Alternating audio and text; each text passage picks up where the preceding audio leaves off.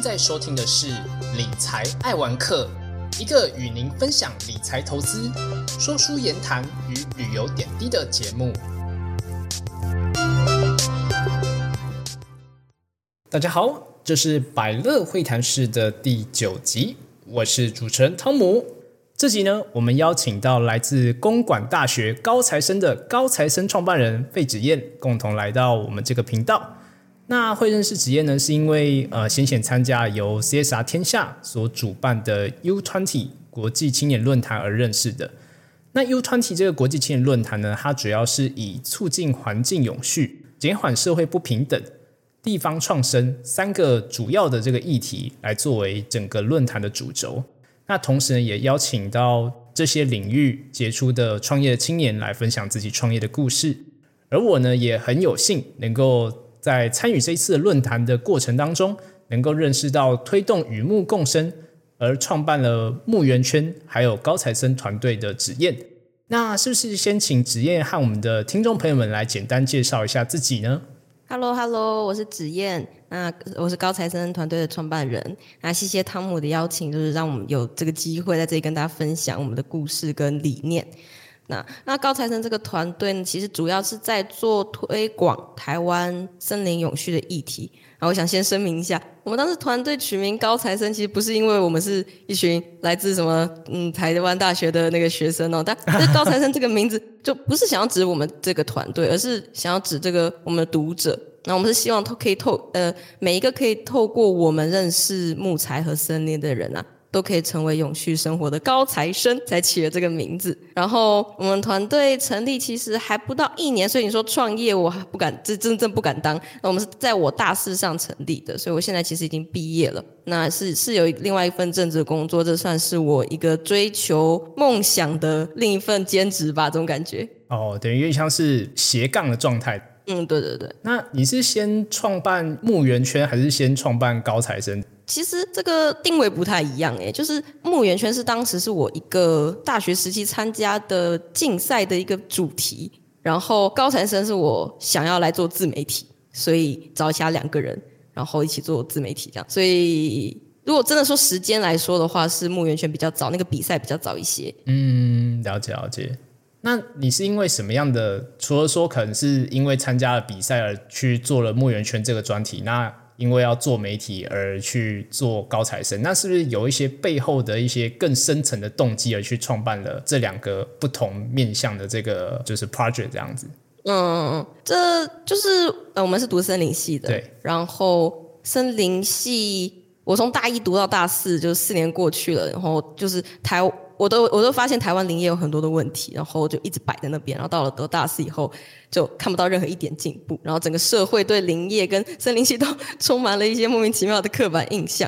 然后我就突然意识到，我到了大四，我突然意识到说，哦，我我其实一直是在等别人去改变这一切，就好像这些责任是这些事情是政政府的责任啊，是老师的责任啊，然后是社会大众应该要自己提升自己的意识。然后我突然想到，不对啊，但是我身为森林系的学生，如果我不去。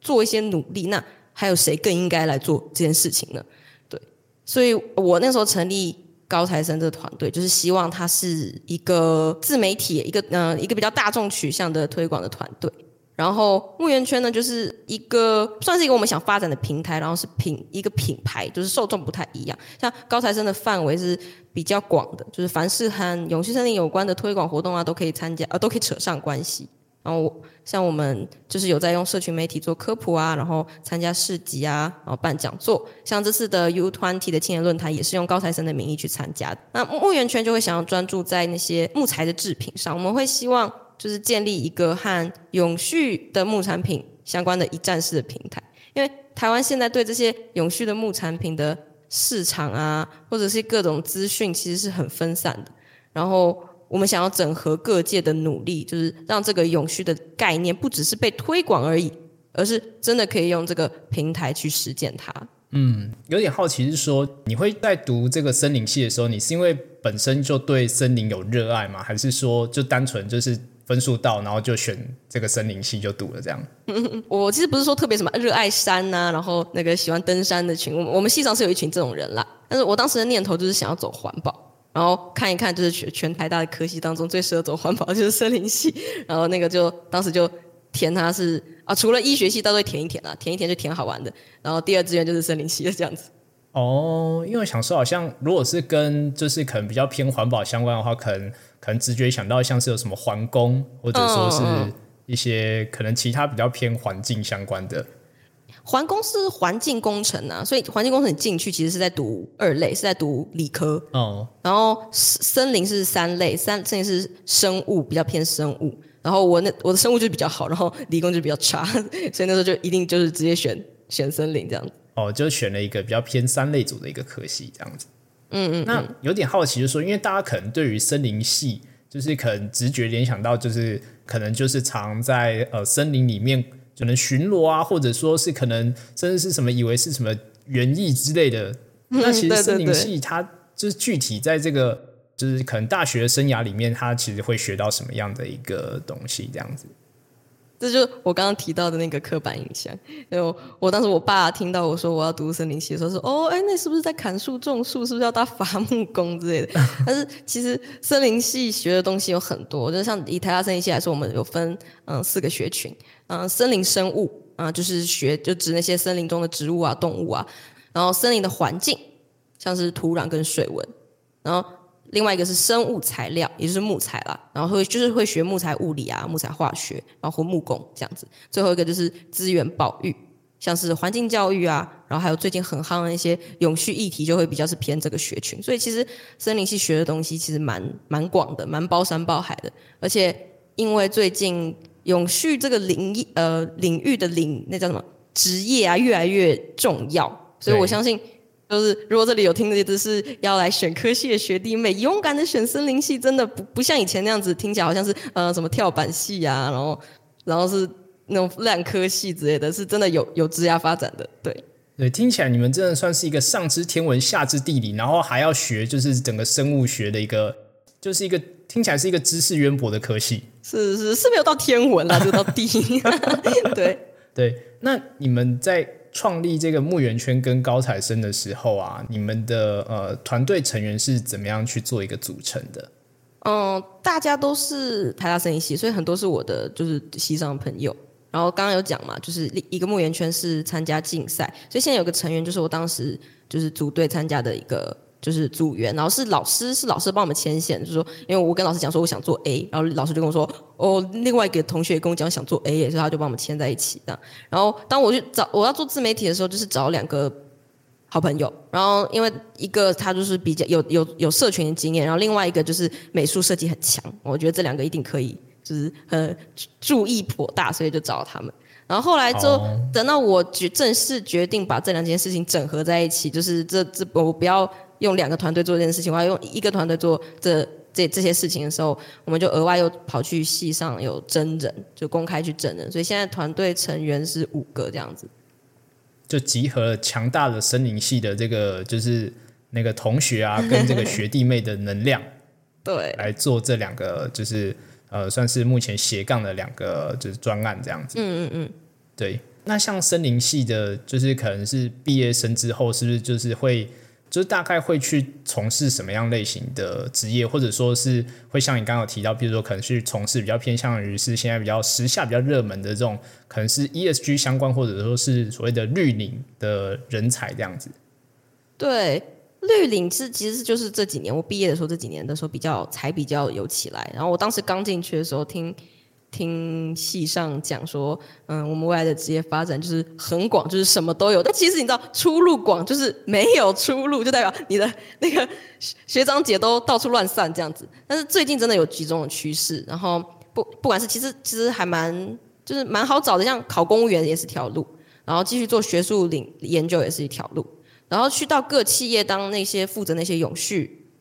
那永续专案的人员也是一条路。其实我觉得像现在的话，机会是比以前真的是多很多。嗯，等于是说，可能有点像是从一个过去大家传统认为是一个比较呃冷门的一个科系，然后瞬间在现在一个呃比较重视所谓的环境永续的这个议题之下，就是有点翻身，然后成为现在比较比较新兴的这个，就是大家比较会去相对重视的一个系所这样子。对，像像我的那些一些同学，就刚好毕业的时候，就真的是那些大的会计事务所就把他们抢走了，哦，然后起薪还比我高，哇，真的真的对。对，现在事务所好像也是他们最最近也最近几年也算是就是招蛮多就是多元背景的，他们需要很多人。对，嗯，以前没有人想过说森林人可以去去会计事务所，怎么怎么会有人想到这种事情？对，对啊，因为我记得之前刚好就是也有听过他们，呃，我印象中是某一家在一零一楼上的事务所，然后他们的类似做永续的 team，听他们分享一些职涯的内容，然后其实他们的那个 team 里面的成员其实就呃背景非常多元啦，从就是一类组、二类组、三类组，然后到各种就是很特别的科系的人都有这样子。嗯嗯，对，那其实就回到就是说，刚刚有提到比较偏就是呃森林啊跟环境有序相关，就是说可能大家可能比较直接可以联想到的，大概就是比较偏向于像是树木型光合作用，然后会去吸收二氧化碳啊。那其实像森林，它其实有所谓的就是呃固碳或者说是森林碳汇这样的一个效果。那它其实，在这样的一个呃做这样的一个化学作用的变化时候，它所产生的这个、呃、效益是如何呢？嗯，好，就碳汇的议题，就最近真的很夯，但是，嗯，可能并不是所有人都真的很理解碳汇这两个字是什么意思。那碳汇的真的定义呢，其实就是是把二氧化碳从大气当中移出的过程，所以很多东西都可以是碳汇。应该像海洋也是，土壤也是，那森林是最最大家最容易联想到的。那但是台呃台湾大部分人都是在普遍关注在植树造林哦，因为对嘛那个树生长的时候会吸收二氧化碳，所以让树成长就是一个增加碳汇最快的方式。那但是我这里想要提醒大家说，嗯，一个健康跟永续的林业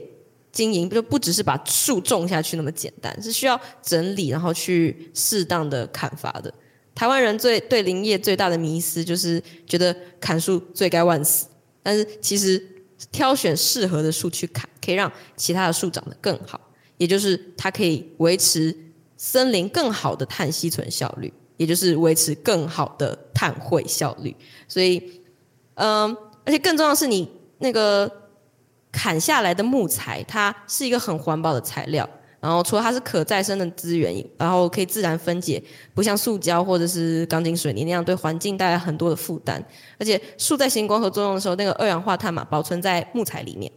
那好好的使用这个木材呢，可以延长碳呢被保存的时间，然后让这个吸存的碳不要这么快的排回大气。那这边可以举一个比较好懂的例子。然后让大家理解森林跟碳汇的关系，然后森林跟木材跟碳汇的关系，就是说，如果森林啊，你把森林当做是你的钱包，那碳汇，碳汇是什么？碳汇就是你在存钱的时候，存钱的过程。然后，如果你想要你你想要加速存钱的速度，你就是不外乎方法不外乎两种嘛。第一个是开源，开源，所以我们要植树造林，然后增加的碳汇吸收。那第二个就是节流，节流就是我们可以加加强木制品的利用。然后呢，延缓二氧化碳回到大气都中的时间，就延缓你花钱的速度。哦，哎，这样形容真的还蛮有道理的。嗯嗯嗯。而且我觉得应该就是因为像你前面有提到，就是说很多人可能大家觉得说要就是让这个环境产生碳汇最直接的方式，就是直接去种树种树啊，最好就是只要有空的地全部都种树。但是很少会有人去谈说，哦，你种了树之后怎么样去维护，或者说是呃需要去砍这个木材。那因为你刚刚提到就是说砍合适的木材，其实也可以达到这个比较正面的效益。那什么样是比较呃适合去砍伐的这种木材呢？呃，森林经营有很多不同的目的，所以你会根据你不同的目的，然后去选你不同的树去砍，然后也有很多种砍伐的方式。所以呃最普遍被接受叫做疏伐，疏伐就是你不要全砍，当然不要全砍，就是挑一些砍。那呃挑哪些呢？如果是挑比较那些比较弱老弱病 老弱病的树，那就赶快把它砍掉，然后你就可以让其他树长得更好。然后那还有一种是你去砍成熟的树，已经成熟的树。那因为成熟的树它的碳成长的速度已经没有那么快了。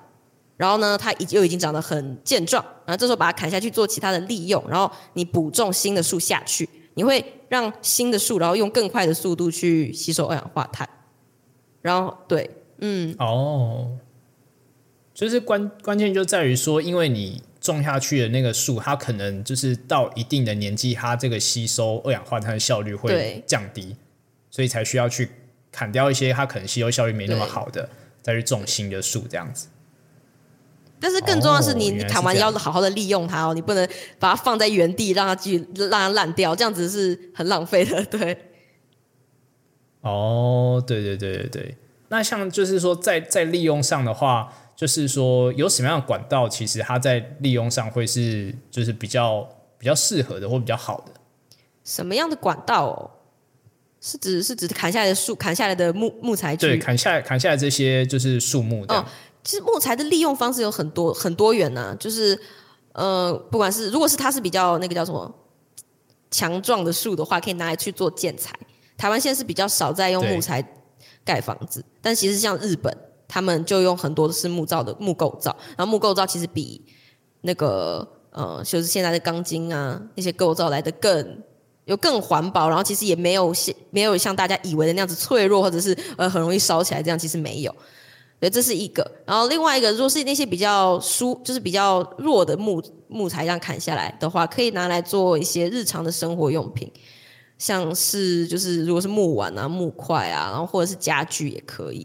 因为呃，我们现在很多家具都不见得是一整块木头这样砍下来的，我们现在已经有很多加工的方法，可以让他们就是几个小小的小径木啊、小小的木材被拼在一起，然后做成一样一样漂亮、一样坚固的家具给你。但是因为台湾就比较偏合成木对他们叫做，如果是专有名词叫做复合材料，叫复合材料。哦复合材料那料台湾现在比较少少这种，因为台湾没有自己的，没有就是没有自己在砍树来制造这些东西，然后呢，进口的木头又特别贵。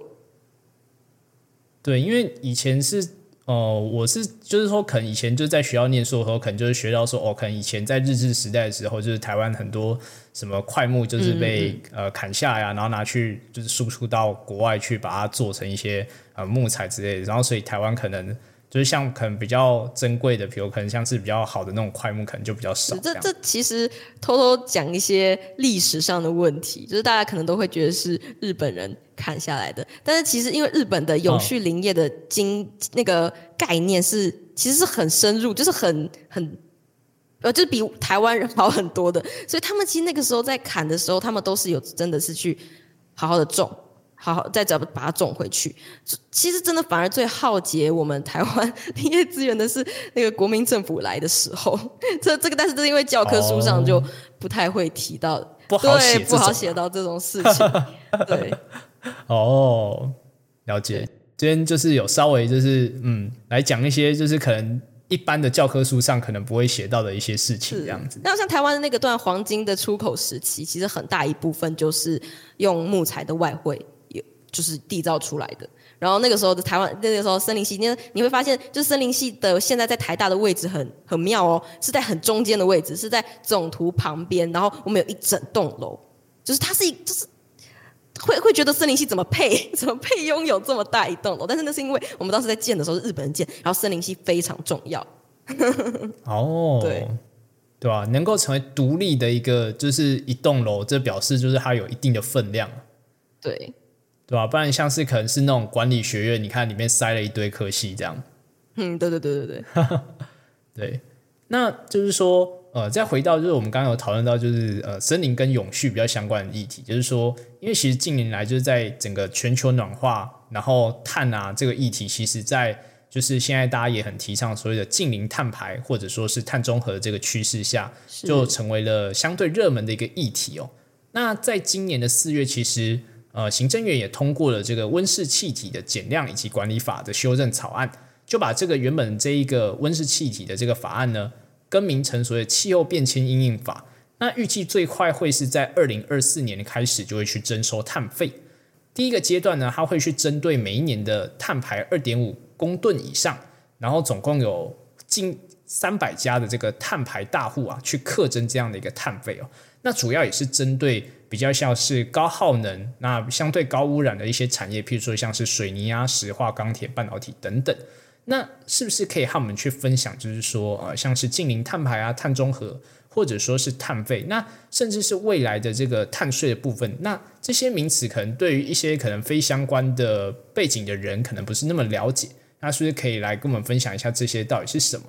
那还有就是说，像是碳费跟碳税，他们又是差在哪边？嗯嗯嗯，好，这这这是真的是混淆，现在那个一堆碳碳碳碳碳的名词跑出来这样子。那我这边 简单讲哦，像第一个就是刚刚提到近零碳排跟或碳中和。那简单来说，就是你排放的二氧化碳还有减少的二氧化碳这两个量相等，那正负相抵减为零，就是这个概念。那排放很好懂呢，就是我们很是呃生活中很多的事情都可以排放二氧化碳，呃火力发电啊，呃使用化石燃料啊。那减少二氧化碳的方法就有分两种，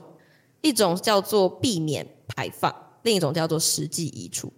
避免排放就是我就是说说我原本想要排一百，我现在只排五十，那我中间少了五十嘛，这是我减少的量，我就把它当成这是我减少的量。那实际移除就是我真的从大气当中抓了五十的二氧化碳。像是碳捕捉，就直接的碳捕捉，或是森林的碳汇，我们光光合作用吸收二氧化碳就是这一种。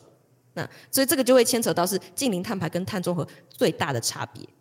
碳中和就是一个是比较主动去把碳这个部分给抓走，然后另外是比较被动，就是说我尽量去减少这个碳的排放，这样。对，就是我减少碳的排放，我就当做是我避免排放，然后我减少那五十，就是我应该要得到的奖励这种感觉。但实际上你还是有排，对。然后，那碳中和，这碳中和就是允许你去用这个避免排放的方式，就是我说我少排一点，那我就可以去抵消我增加的碳排，这是碳中和可以允许的。那这样实际算起来，你会发现那个这个碳排不一定会是零哦，因为你减少，你就算减少，你还是有排嘛，所以它不一定会是零。对。但是，所以你近零碳排就是我，它就不不允许你用避免排放这件事情，哪有说我我你从一百减到五十，然后你还可以说你你有减？他是说，你一定要有实际的移除，你一定要真的是把二氧化碳真的是从这个呃大气当中移掉，那这样子你整体算出来，它一正一负就会是零这样子。所以近零碳排听起来条件比碳中和还要严苛。是对近零碳排的呃这个这个名词出现的呃年份，然后或者是这流行的期间也是比碳中和比较晚一些。哦，但是听起来像碳中和相对于近零碳排来说，呃。比较容易有机会达成，对，是比较弹性的，是比较弹性。就像你可以用一些嗯再生能源的碳权啊，然后去去抵抵掉抵掉你的碳排。那近零碳排就比较严格。对，那刚刚还有讲到是碳税跟碳费嘛？那对对，以以台湾来说，就是以台湾的那个法规来说，税这个字是嗯财政部那边收的，然后它就是统支统收嘛，你收来的税就全部进到国库，然后我我你也不知道它会用被用到哪边去。那费这个字就是专款专用，所以你可以指定说，我现在收来这个碳费是要用在跟减碳相关的政策。所以目前的台湾就是规划说是由环保署去规划碳呃碳费，那收来的钱就会去做跟减碳有关的事情。但是大家为什么会那这你会觉得哎好像很清楚啊？为什么这两个字会被混为一谈呢？就是是因为国国外都用 carbon tax，所以直接翻译过来会变成碳税。所以当国外在谈这个 carbon tax，然后我们自然而然翻回来就哦碳税碳税，但其实，在台湾的碳税跟碳费，跟在欧美的碳税跟碳费是完分类完全不同的。所以国际上常说的碳税，其实跟我们的碳费就是一样的，他们都是专款专用。然后如果是英文直翻的那个碳费，什么 carbon fee，那个他他们那个 fee 的那个分类比较像是我们的规费，就是用服务去用服务去付费那种，所以这是完全不一样的概念，这样。哦，就是等于是说，呃，碳费就是跟国外的所谓讲 carbon tax 基本上是一个相相同的一个概念，这样子。对对对。哦。那嗯，所以对，如果我们对对其他这样碳权啊，还有碳交易啊这些碳碳碳的名词，如果有兴趣的话，就可以去看我们的 IG，我们都有一些还蛮清楚易懂的解释。这样。对，真的，我觉得那个高材生的那个 IG，真的我看完之后，真的觉得超可爱的，很很容易让人家就是会一直想要看下去。那个每一则的这个 P.O. 可是名词的解释啊，或者说甚至是还有那个 Messenger 上的一些这个互动的小游戏。是是是。到时候的话，我们也会把这个高材生的这个 IG 的连接放在我们这一集节目的这个资讯栏，那到时候大家就可以去体验看看。感谢感谢。对，就是说再回到就是刚刚有提到，就是在你创办这个墓园圈还有高材生，因为一开始是类似是从一个呃比赛啊，然后跟自媒体的一个专案来去呃开始来进行的。那在这个创办过程啊，然后到现在就是这这段过程的时候，呃，有没有遇到一些比较大的挑战或者说是困难的地方？嗯，就嗯，如果你是说以 要改变台湾林业这件事情来说，就是到处都是困难。但是最大的困难呢，啊，呃，这这这牵扯到，因为台湾就是从三十年前就禁伐了天然林，对，然后连人工林都一起不不砍了。所以这三十年的中间的产业的那个阻隔 gap 就是很大，所以我现在就是我们在推动任何事情的时候，我们觉得最困难的就是找到这个社会不同角色之间的共识。那我们在跟嗯，可能是我们老师是学术界啊，然后有时候跟呃林务局像政府机关，或是跟我们想要合作的厂商这些在做木制品的厂商沟通的时候，就会发现大家在乎的东西都不太一样。然后有时候是我们觉得很重要的东西，别人其实觉得没有那么重要。然后，如果我们执意想要把自己的想法给强加到别人，就是哦，这木材要环保啊，木材呃很重要，要用木材。但是其实其他人根本听不进去，然后他根本不理解你在做什么，然后很多事情就会做做做的就是事倍功半，然后我们就然后很多做环保就是因为这样子放弃了。对，其实这是就是因为我们想要把自己觉得认同的事情强加到别人身上。对啊。但是要引起，但是其实真正重要的就是要引起那个共共感，要要真的让。引起大众的共鸣，然后他们才会去在乎这件事情。对，然后我们知道这件事情是需要很多努力的，然后所以我们也会用各种，我们就就是像 IG 的贴文，就是用各种尽量是可能贴近生活啊，然后比较轻松活泼，或者是你平常比较会在意的事情，然后或者是有疑问的事情，然后去去引发你好奇这件事情，然后去理解这件事情。真的，就是毕竟这个领域，其实大家可能。第一个直觉也许会觉得，哎，好像森林好像离我可能有点遥远，可能平常可能只有说，呃，就是可能到一些国家公园啊，或者说到山上玩，可能才会比较容易接触到。但是其实它的一些就是呃延伸的部分，其实跟我们的平常生活其实是都有很多很密切的一些关系，这样子。对，森森林真的是就是在你的生活当中是无处不在，除了卫生纸最简单。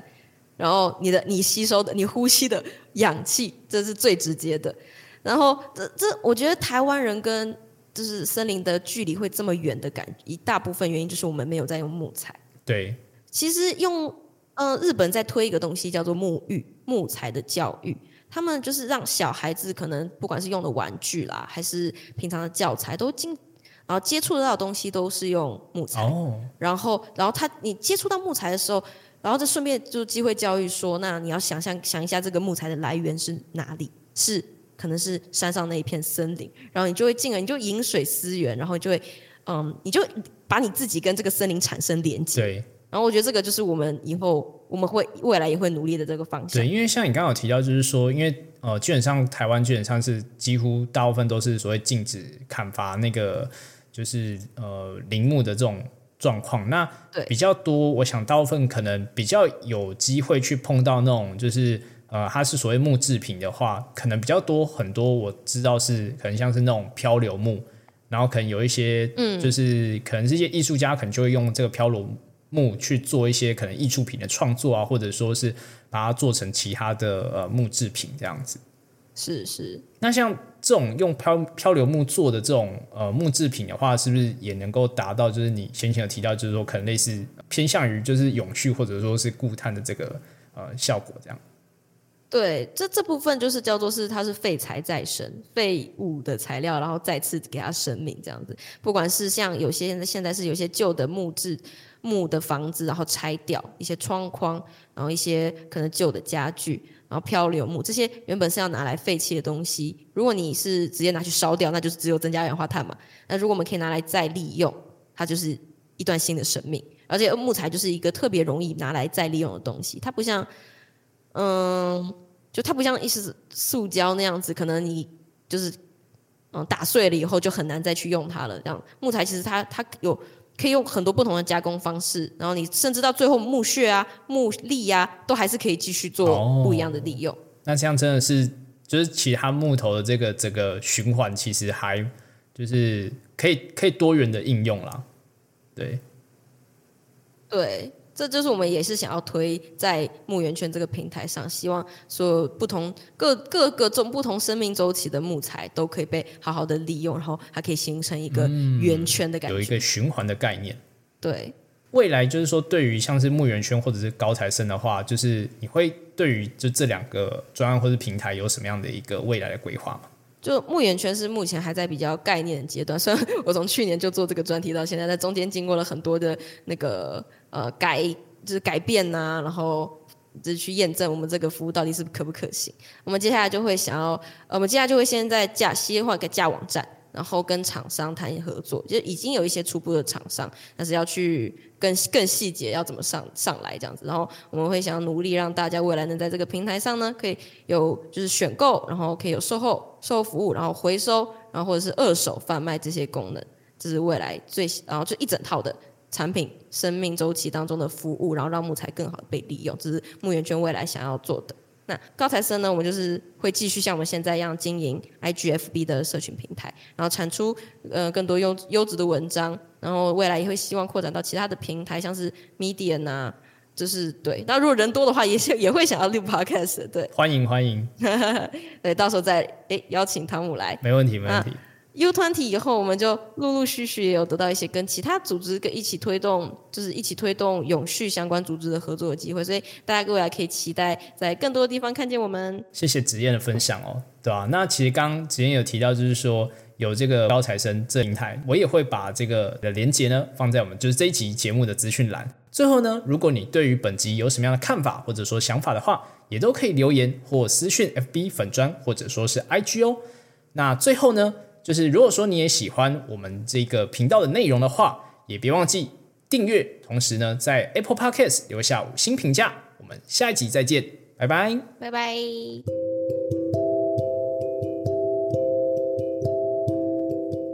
上是本集的节目，谢谢各位听众的聆听。如果喜欢理财爱文科的朋友，欢迎大家订阅，并在 Apple Podcast 留下五星评价与留言，也可以追踪本频道的 IG，多关注，多分享。我们下期再见。